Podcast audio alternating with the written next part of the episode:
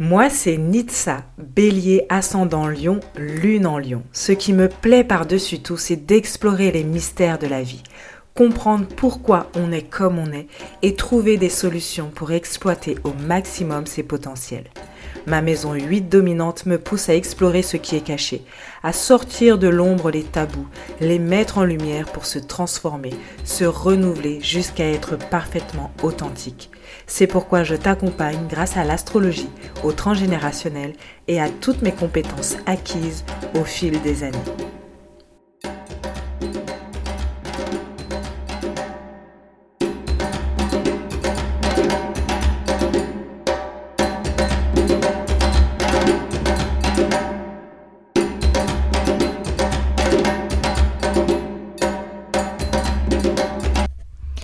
Bonjour et bienvenue dans ce nouvel épisode de podcast. Je suis ravie de te retrouver aujourd'hui.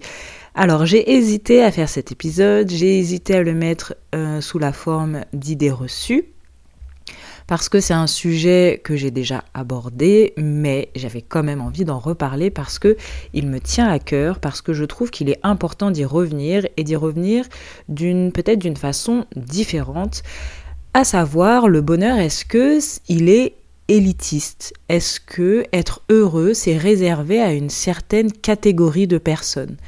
Est-ce que, eh bien voilà, quand on, quand on, on a la possibilité de travailler sur ces blocages, de créer une vie de rêve, est-ce que créer une vie de rêve, c'est réservé à une catégorie de personnes, donc hommes ou femmes, euh, occidentaux ou pays euh, du Sud, je n'ai pas du tout envie d'utiliser les termes qu'on utilisait euh, au collège, pays du tiers-monde, ou est-ce que ça dépend de son contexte culturel, etc.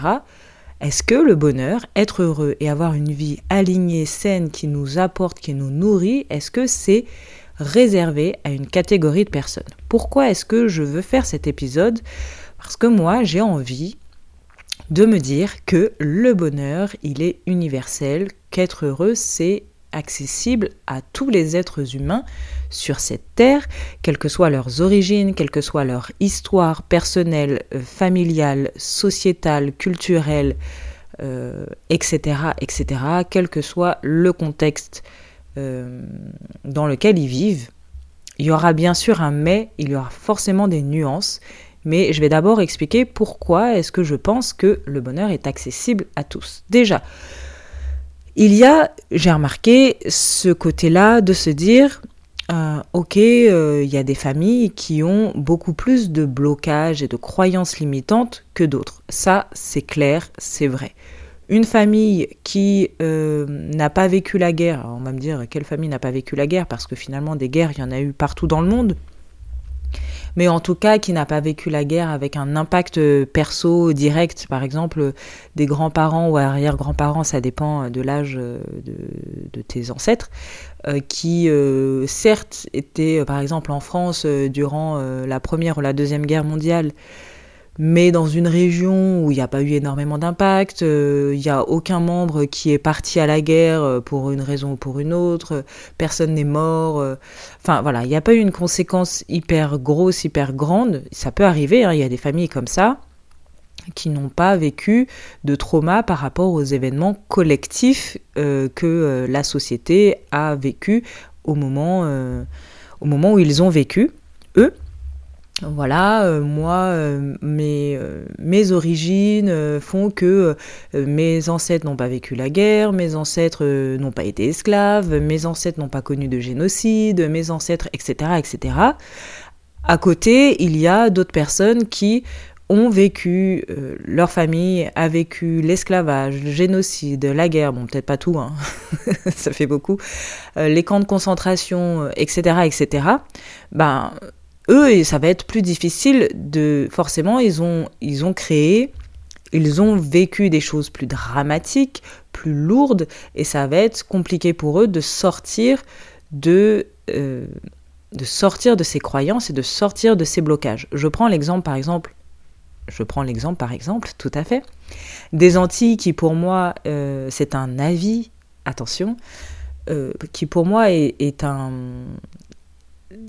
est un peuple qui a été créé dans la violence. Euh, les Antillais sont nés de la violence. D'accord? On les a enlevés de leur terre d'origine par la violence. Ils se sont installés sur de nouvelles terres. On les a installés sur des nouvelles terres dans la violence. Euh, ils ont dû recouvrer, retrouver, je dis donc, retrouver leur liberté par la violence. Le, la culture qui a été créée des Antilles est hum, basée sur la violence. Est-ce que ce peuple, par rapport à, euh, un Français métropolitain, n'aura pas plus de blocage et de croyances limitantes euh, que l'autre? Évidemment que oui, mais ça ne veut pas dire qu'il est, plus, qu'il est impossible de euh, vivre quelque chose de sain, de serein, d'être dans la paix, dans l'harmonie et euh, de d'arrêter cette violence, justement, de nourrir cette violence ou de la subir encore aujourd'hui. Euh, ça ne veut pas dire que tout ça c'est impossible. Donc il y a déjà l'aspect historique de notre famille qui fait qu'on ne part pas tous du même point.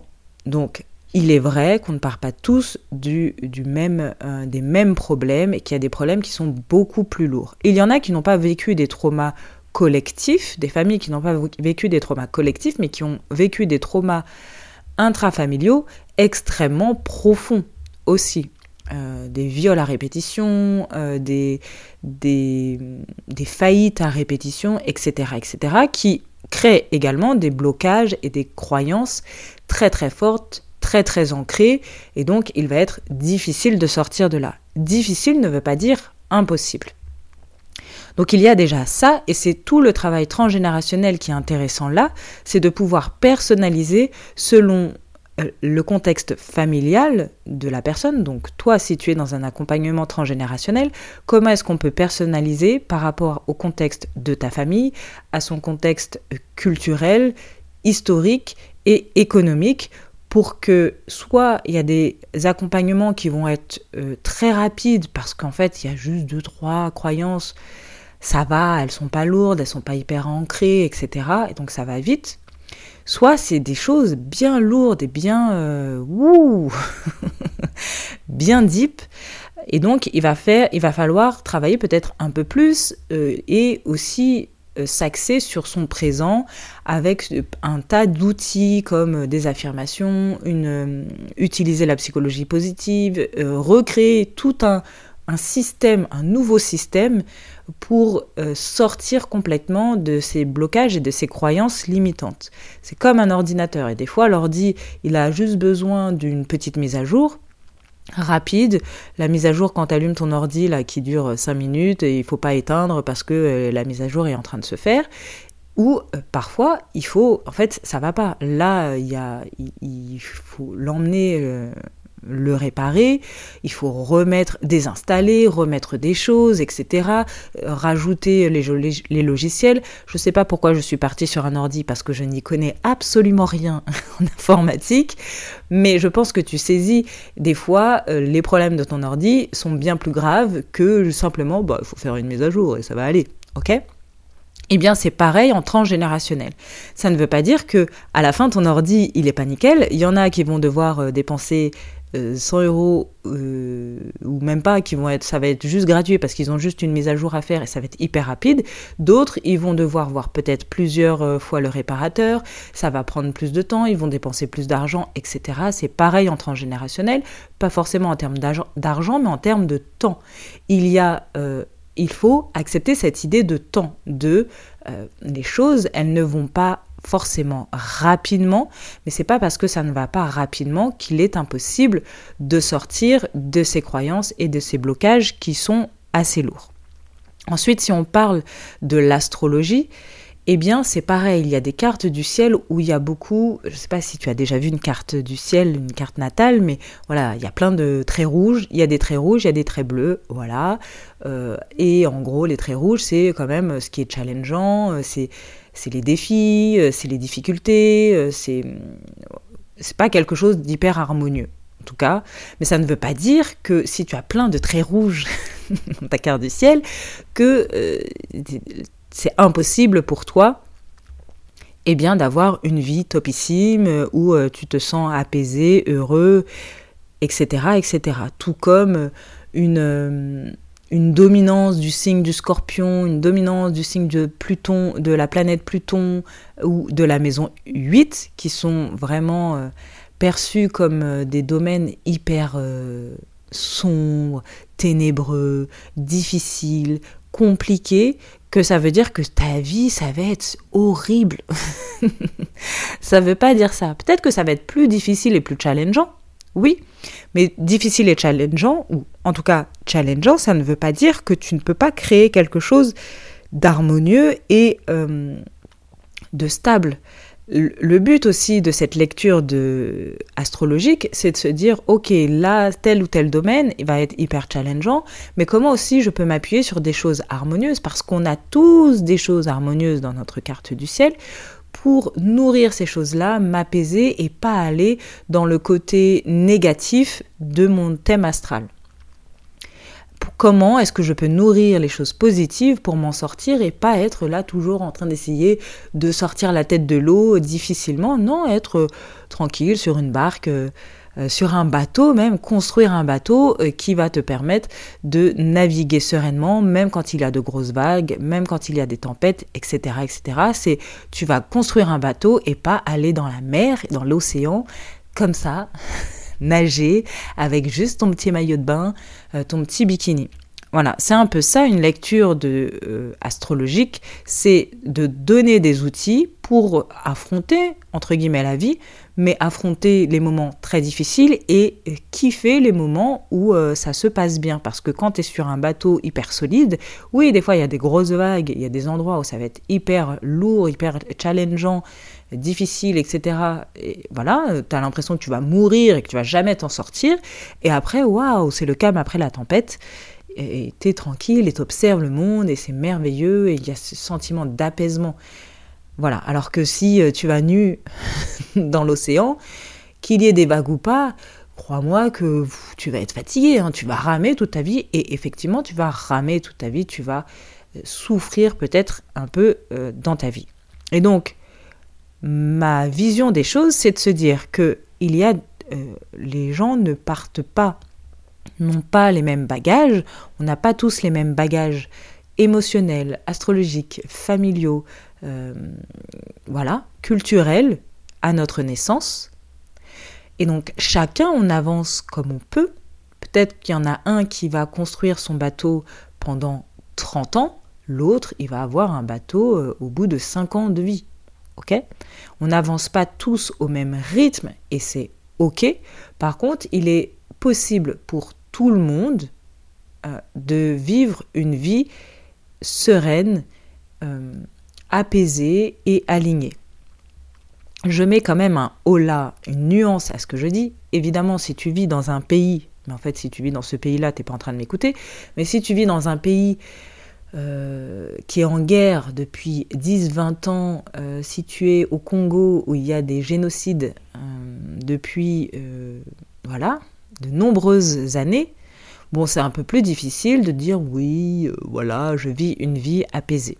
On s'entend, par contre, euh, un endroit où il n'y a pas de guerre, où il n'y a pas de génocide, même si tu es dans la pauvreté, selon moi, il est possible de, de faire des choix qui t'amènent, c'est encore une fois beaucoup plus difficile, mais il est possible de faire des choix qui t'amènent vers une vie qui te corresponde, qui te t'apaise, qui te nourrisse et qui t'épanouisse.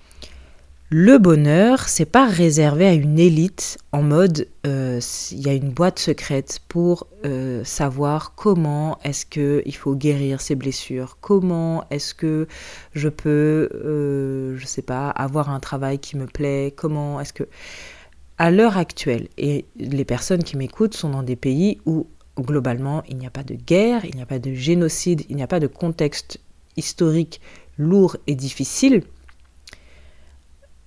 à l'heure actuelle, il est quand même possible de euh, se former, de trouver des aides pour se former, de se former même gratuitement grâce à YouTube, grâce à tous les épisodes qui existent aujourd'hui. Internet permet vraiment de se former à tout.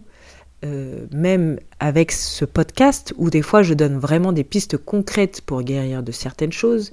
Il y a des bibliothèques, il y a euh, Pôle Emploi, il y a en fait tout un tas de choses gratuites et accessibles qui permettent de se former, qui permettent de nourrir notre esprit, qui permettent d'avancer. Et aussi, euh, des fois, il n'y a pas besoin de faire compliqué. Je pense qu'il y a beaucoup de personnes qui pensent que être heureux, être, euh, avoir une vie euh, harmonieuse globalement, c'est compliqué. Faut juste faire des choix qui vont vers cette vie. T'aimes pas ton boulot, change de boulot. c'est simple. Ton, ça ne va pas avec ton mec et t'es vraiment malheureuse depuis 10 ans, 15 ans, 20 ans, change de mec. Voilà. Fin. Des fois, des fois, c'est hyper simple. C'est beaucoup plus simple que ça en a l'air. Alors oui, j'entends, oui, mais non, c'est pas vrai, c'est pas aussi simple quand même, euh, puis c'est mon mari, ça fait 20 ans qu'on est ensemble, je vais pas quitter une relation euh, euh, qui est si longue, voilà, j'ai pas envie de me remettre avec quelqu'un, d'accord, mais c'est un choix de continuer à nourrir une relation qui ne t'épanouit pas, plutôt que de la laisser et nourrir une nouvelle énergie. C'est un choix, mais dans ce cas, on arrête de se plaindre oui, mais c'est pas si simple, euh, j'ai fait que ce métier-là, euh, je vais pas me reconvertir alors que j'ai 45 ans, une reconversion à 45 ans, c'est pas possible, franchement, j'ai été prof, euh, j'ai vu des personnes à la fac qui avaient 40, 45, 50, 55. Moi, quand je suis devenue prof, j'avais un enfant de 2 ans. voilà, j'avais un enfant de 2 ans et tout est possible.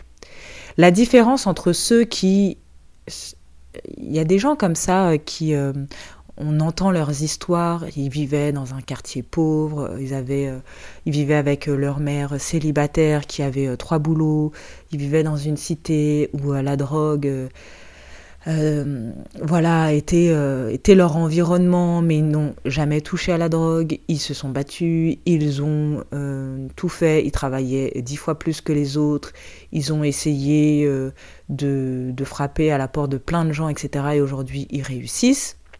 Il y a beaucoup d'histoires comme ça, de célébrités comme ça, elles sont beaucoup mises en avant parce que euh, c'est plus gratifiant de, voir quelqu'un qui s'est battu plutôt que quelqu'un qui a vécu dans un environnement euh, sain et euh, qui a réussi parce qu'il était juste dans un environnement sain. Bref, c'est pas le débat de, cet épisode. Mais si ces personnes y arrivent, ça veut dire que tout le monde peut y arriver et que c'est simplement une question de volonté. Et donc à toi qui euh, écoutes ce podcast aujourd'hui, ou peut-être euh, tu as quelqu'un de ton entourage qui est dans cette situation, se dire oui mais, oui mais je peux pas, oui mais c'est pas aussi simple, oui mais c'est, oui mais euh, non, ça c'est des excuses, des, ne cherche pas d'excuses à dire oui, mais j'ai quand même Pluton en ceci, oui, mais mon soleil est conjoint à Pluton, oui, mais tu comprends, dans ma famille, euh, il s'est passé ci et ça, oui, mais en fait, tu vois, moi je viens d'un endroit où, etc., euh, etc. Alors ça, ça peut mettre en contexte pour comprendre, ok, on va faire quelque chose d'un peu plus personnel, mais c'est pas là pour donner, trouver des excuses et dire, bah du coup, tu vois, je suis condamnée à vivre une vie euh, malheureuse et triste. Je euh, discutais dernièrement avec quelqu'un où on parlait de voilà du fait que autour de nous des fois on a des personnes qui sont dans la complainte, qui se plaignent beaucoup et euh, quand on leur donne des conseils concrets, quand on leur euh, fait remarquer que bah, peut-être qu'il faudrait qu'ils changent quelque chose chez eux pour avancer, ils le prennent mal. par exemple en couple, quelqu'un qui se plaint d'être avec, avec euh, d'avoir un partenaire, je sais pas, qui ne donne plus de nouvelles du jour au lendemain, euh, qui est maltraitant euh, parce que il joue au chaud-froid, qui est peut-être voilà assez distant, qui n'ose pas qui n'écoute pas du tout nos besoins et qui s'en fiche en fait complètement de ce qu'on aime ou ce qu'on n'aime pas, ne respecte pas, n'a même pas envie d'en discuter parce que ben, je m'en fiche, moi, c'est comme ça que ça fonctionne, et, voilà. Et, euh, mais euh, voilà, donc tu es avec un partenaire qui est comme ça. mais tu continues à, courir après ce partenaire. Vous vivez pas ensemble. Euh, après, quand il revient, tu es, super heureuse et puis tu dis ah c'est possible que on vive quelque chose de magnifique. En fait, c'est un choix de de nourrir cette relation et de se dire je suis condamnée à avoir des relations sentimentales avec les hommes qui sont médiocres bah non, parce que tu peux décider que, ok, là, ça suffit. Qu'est-ce que je suis en train de faire? Ok, peut-être que le problème, il vient de moi. Comment est-ce qu'on fait pour se responsabiliser? À chaque fois, c'est une, une, histoire, une question de responsabilisation. Je remets en contexte euh, euh, ma culture, ma société, ma famille. Je regarde ma carte natale. Voici mes défis, mes challenges. Comment je peux me responsabiliser face à ça? Moi, mon challenge euh, sur, euh, dans cette vie, ça va être de travailler les relations. Ça va être hyper compliqué pour moi d'entendre les gens se plaindre. Ça va être hyper compliqué pour moi euh, peut-être de ne pas être le sauveur de tout le monde. Ça va être compliqué et du coup, je vais me faire arnaquer la plupart du temps parce que je veux tellement sauver les gens, tellement les guérir, tellement euh, je sais pas, euh, voilà, partir à leur secours, que euh, je me fais avoir, que je tombe toujours sur des hommes ou sur des femmes ou sur des, dans des amitiés où les gens m'utilisent et me jettent comme un déchet, un vieux papier comme ça, une fois qu'ils n'ont plus besoin de moi. Ça, je le sais, je l'ai vu par mes expériences, je l'ai vu par ma carte du ciel parce que j'ai fait une lecture astrologique. Comment est-ce que je peux me responsabiliser face à ça? Donc, apprendre ensuite à trouver des outils dans cette vie, dans mon incarnation, dans mon présent actuel, j'insiste sur ça, sur comment est-ce que bah, je peux peut-être apprendre à repérer euh, les pervers narcissiques. Je peux apprendre à, je peux lire des livres sur la manipulation. Comme ça, je vois que ah, au fait, en fait, la personne quand elle me dit ça, ça ou ça, c'est juste euh, de la manipulation. Et donc je me fais avoir. Et c'est comme ça à chaque fois que je me fais avoir. Je peux écrire dans mon journal à chaque fois que justement on m'a rejeté on m'a jeté comme un, vieux papier à la poubelle, une fois qu'on m'avait utilisé, réécrire ces expériences. Comment ça s'est passé le début euh, de cette relation, euh, comment j'ai nourri la relation et comment l'autre a nourri la relation, et à quel moment l'autre m'a lâché, largué comme ça, comme si j'étais une merde. Euh, voilà. Et écrire à chaque fois ces expériences, c'est waouh, ok, je suis en train de répéter, et à chaque fois il y avait des, des, signaux d'alerte. Maintenant, je prends ma responsabilité et je fais en sorte de nourrir autre chose et d'aller vers les personnes, de m'ouvrir à des personnes qui ont une énergie différente. Et quand j'ai envie de sauver quelqu'un, parce que je reprends donc l'exemple de la personne qui euh, alors là, ça va être typiquement euh, les personnes qui ont beaucoup de poissons dans leur euh, carte du ciel, euh, voilà. ou alors des gens qui sont qui ont beaucoup de vierges aussi parce qu'ils veulent être dans le don de soi. C'est pas le même don de soi la Vierge et le Poisson, deux signes opposés, mais c'est quand même voilà la Vierge va être plus au niveau du travail, où va se laisser vite marcher sur les pieds euh, va être, ses limites vont vite être dépassées et le poisson, ses limites vont vite être dépassées plutôt dans la sphère euh, privée par les gens qui vont l'utiliser. Donc j'ai vu ça dans ma carte du ciel que ouais, ok, c'est expliqué par ça, c'est mon caractère qui est comme ça. Donc à chaque fois que j'ai envie d'aider, à chaque fois que j'ai envie de sauver quelqu'un, ok, je, je, trouve des outils pour prendre un peu de recul et de me dire, est-ce que là, je euh, je vais pas encore me faire avoir? Est-ce que cette personne, elle vaut le coup? En plus, la personne, je la connais pas vraiment. Et elle aussi, qu'est-ce qu'elle, quand euh, j'ai besoin d'elle, est-ce que la personne est là pour moi?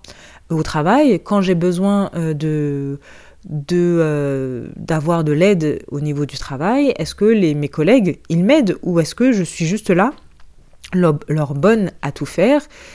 Quand ils ont, eux, ils ont besoin d'aller en soirée, bah, je rattrape leur truc, voilà. C'est prendre du recul, prendre aussi, utiliser des outils pour, une fois qu'on a compris tout ça, on a enlevé les blocages, on a euh, transgénérationnel, les croyances limitantes, on a compris qui on était et comment on était, on trouve des outils, et euh, c'est en ça aussi que c'est ça aussi que j'ai envie d'apporter pour qu'on comprenne que le bonheur est accessible à tout le monde, c'est trouver aussi en plus des outils pour que dans mon quotidien, tous ces parasites que j'ai pu voir, ces parasites liés à ma carte du ciel, ces parasites liés à, ce qui est transgénérationnel, je puisse les exterminer, ces petits parasites, chaque jour de ma vie pour avoir pour nourrir une vie qui me ressemble et où je me sens bien. J'ai quand même toujours envie de servir, d'être dans le don de moi-même, et euh, de sauver entre guillemets les autres personnes parce que ça fait partie de mon caractère. Mon but aujourd'hui, c'est de trouver un équilibre pour ne pas me faire avoir oui, euh, dans un, truc transgénérationnel, c'était difficile pour euh, ma famille de euh, d'entreprendre, mais moi j'en ai envie en fait, j'ai envie d'entreprendre. Ça a été difficile parce que il y a eu des, des expériences négatives autour de l'entreprise, il y a eu des faillites, il y a eu un problème de de valeur personnelle ou au contraire peut-être que dans ma famille l'argent prend beaucoup beaucoup de place. Mais moi j'ai envie d'une vie où euh, l'argent prend peu de place, j'ai envie d'être dans euh, quelque chose où je suis beaucoup plus au cœur de la nature. Et euh, comment est-ce que je peux sortir de ça? Eh bien, c'est enlever les croyances limitantes de ma famille et ensuite trouver des outils pour toujours rester dans cette, dans cette humeur, dans cette ambiance, dans cette envie. Moi, mon objectif, c'est ça. J'aime si, j'aime ça. Donc, je le répète encore une fois, j'enlève ce qui ne m'appartient pas et je me responsabilise sur ce que je veux créer, moi, personnellement, ce qui m'épanouit, moi, personnellement. Et c'est un double travail qui est hyper important et que je vais vraiment proposer maintenant dans mes accompagnements parce que libérer les croyances familiales ne suffit pas, se connaître ne suffit pas. Il est important de à la fois libérer ces croyances familiales, soit sociétales, rappelons que quand même la société c'est nous, donc, libérer les croyances familiales, euh, culturelles, etc., qui ne nous conviennent pas, uniquement celles qui ne nous conviennent pas, se connaître parfaitement pour savoir que, ok, maintenant, mes objectifs dans la vie, c'est ça. Je veux vivre une vie euh, comme ça. Euh, donc, chacun a une vision de la vie qui est différente, mais être sûr que la vie qu'on veut créer, c'est bien la nôtre et pas celle que nos parents veulent pour nous, pas celle que nos amis nous disent de faire, pas celle... Euh, enfin, voilà, créer une vie qui nous ressemble, ça demande trois étapes. Libérer ce qui ne nous appartient pas, se connaître parfaitement et se responsabiliser. Se dire que ben moi, je suis comme ça. J'ai tendance à être le sauveur de service. C'est un peu aussi de ma faute si les gens en fait m'utilisent et me jettent comme un vieux déchet. Ça fait partie de moi et je suis responsable de ça. Donc je reprends ma responsabilité pour avoir une vie justement où j'arrête d'être la victime qui est euh, constamment en train de se faire marcher dessus. Voilà, j'espère que cet épisode t'a plu et euh, surtout qu'il vient donner un peu plus de pistes sur l'importance pour moi que tout le monde est capable d'avoir une vie heureuse. Il faut donc trois étapes, libérer, se connaître, se responsabiliser. Et évidemment, je parle de ceux qui peuvent écouter cet épisode, donc ceux qui ne vivent pas dans des contextes très difficiles euh, dans leur pays, évidemment, parce que, euh, voilà, on a bien compris, je pense que tu l'as bien compris, j'espère, que ça ne peut pas s'appliquer à n'importe qui, euh, et en tout cas dans n'importe quel contexte historique. Voilà, n'importe quel contexte politique aussi. Euh, on est avantagé, nous. Euh, voilà, et je ne vais pas revenir sur ceux qui sont en train de vivre un génocide actuellement ou ceux qui sont en pleine guerre, même si on pourrait dire oui, ils ont qu'à changer de pays, c'est pas si simple. Là, c'est un autre domaine beaucoup plus complexe pour comprendre comment est-ce qu'on peut vivre une vie qui est pas trop trop trop difficile. Là, c'est pas du tout mon domaine et c'est pas ce sur quoi je voulais parler, mais nous, dans notre contexte actuel, dans notre vie moderne, euh, on est capable d'être heureux et de créer une vie, euh, même si on ne vient pas d'une famille riche, même si on ne vient pas d'une famille privilégiée, même si euh, on n'a pas beaucoup de temps, même si, euh, voilà, parce qu'on a 5, 6 enfants. Enfin, voilà, franchement, j'ai vu quand même beaucoup de gens qui étaient dans des situations, euh, wow, hyper difficiles, etc. Mais ils avaient un objectif et ils voulaient atteindre leur objectif et c'est tout ce qui comptait. La motivation, tu ne l'auras pas tout le temps, mais tu as un objectif et c'est tout ce qui compte. Libère-toi, connais-toi et responsabilise-toi. À très vite.